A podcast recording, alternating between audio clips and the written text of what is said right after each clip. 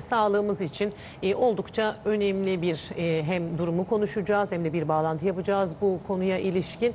Artık e, hepimizin evinde, iş yerimizde kablosuz internet var. Yani Wi-Fi kullanıyoruz hepimiz ve bir alışveriş merkezine de gitsek ya da işte bir kafeye de gitsek her yerde yine Wi-Fi var. Peki biz gözümüzle görmüyoruz ama bu bağlantıların da yaydığı ciddi bir radyasyon var. İşte o radyasyonda insan vücudu için, insan sağlığı için aslında oldukça büyük bir risk yaratıyor. İşte bu durumu konuşacağız. Bir konuğumuz var bugün de Üsküdar Üniversitesi Tıp Fakültesi Nöroloji Anabilim Dalı öğretim üyesi doçent doktor Barış Metin bugün de konuğumuz. Sayın Metin öncelikle hoş geldiniz yayınımıza.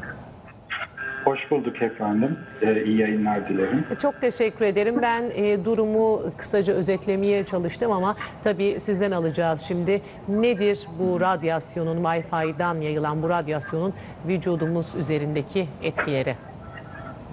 Evet. e, şimdi e, bu bir elektromanyetik dalga e, Wi-Fi e, sinyali aslında E, ve bunu bizim e, vücudumuz, dokularımız aslında bu e, dalgayı emiyorlar ve bunun e, emdiği zaman bu enerji bizim vücudumuzda çeşitli değişikliklere neden oluyor.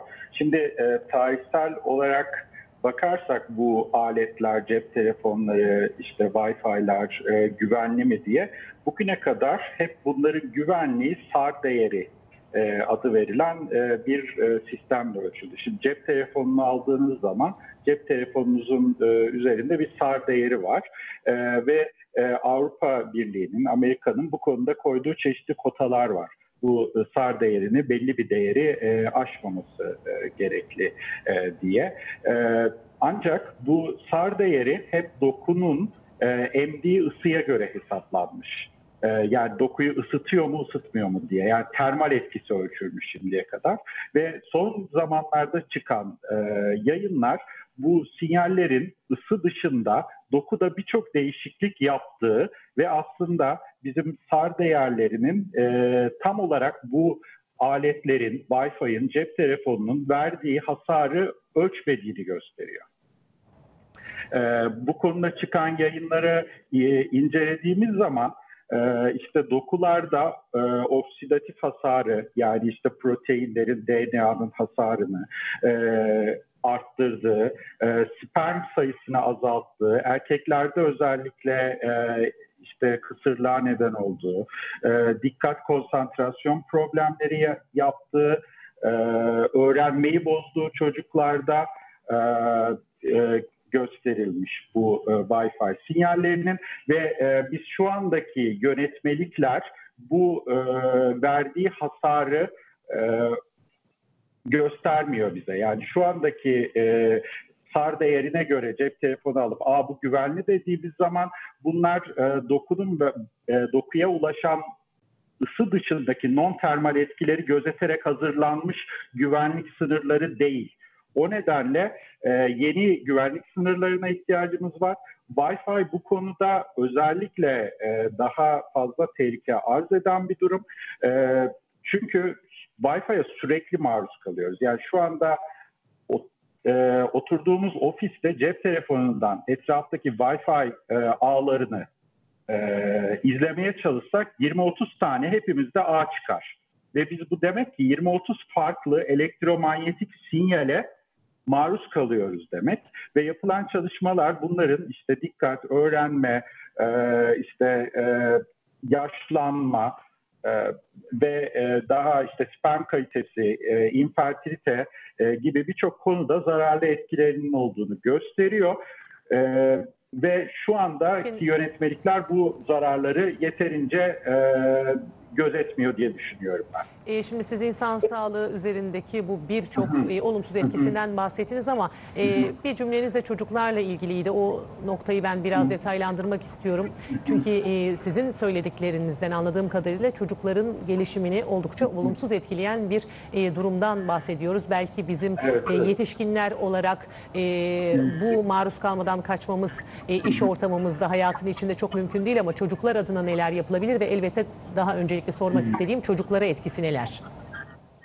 Evet. e, şimdi e, öncelikle bu konuda insan sağlığına yönelik yapılmış çalışmalar yeterli değil. Çalışmalara baktığımız zaman çoğu hayvanlar üzerinde yapılmış. Ama bu hayvanlar üzerinde yapılmış da fare çalışmaları e, öğrenmeyi bu Wi-Fi sinyalinin e, ciddi düzeyde bozduğunu gösteriyor. E, bununla ilgili çok çalışma yapılması lazım. Ama e, şu anda e, en azından çocuklarımızı işte bundan 10 sene sonra Aa, Wi-Fi zararlıymış diyebilir bilim insanları. E, en azından çocuklarımızı korumak için benim önerim e, evde e, bu e, çocuklardan Wi-Fi modemini yani evdeki modemi uzak tutmak ve e, olabildiğince Wi-Fi modemini kullanılmadığı dönemlerde gece e, kapatmayı öneriyorum ben. E, Yani evdeyken Çocukları- modemi kapatalım. Evet yani kaçmak elbette ki çok mümkün değil. Çünkü bunların ulaştıkları belirli bir ağ var. E, sizde kapalı olsa e, komşunuzunki açık olmaz mı Sayın Metin? Evet ama bunlar tabii uzaklıkla da yakın ilişkili. Yani verdiği dokuya e, verdiği e, hasar.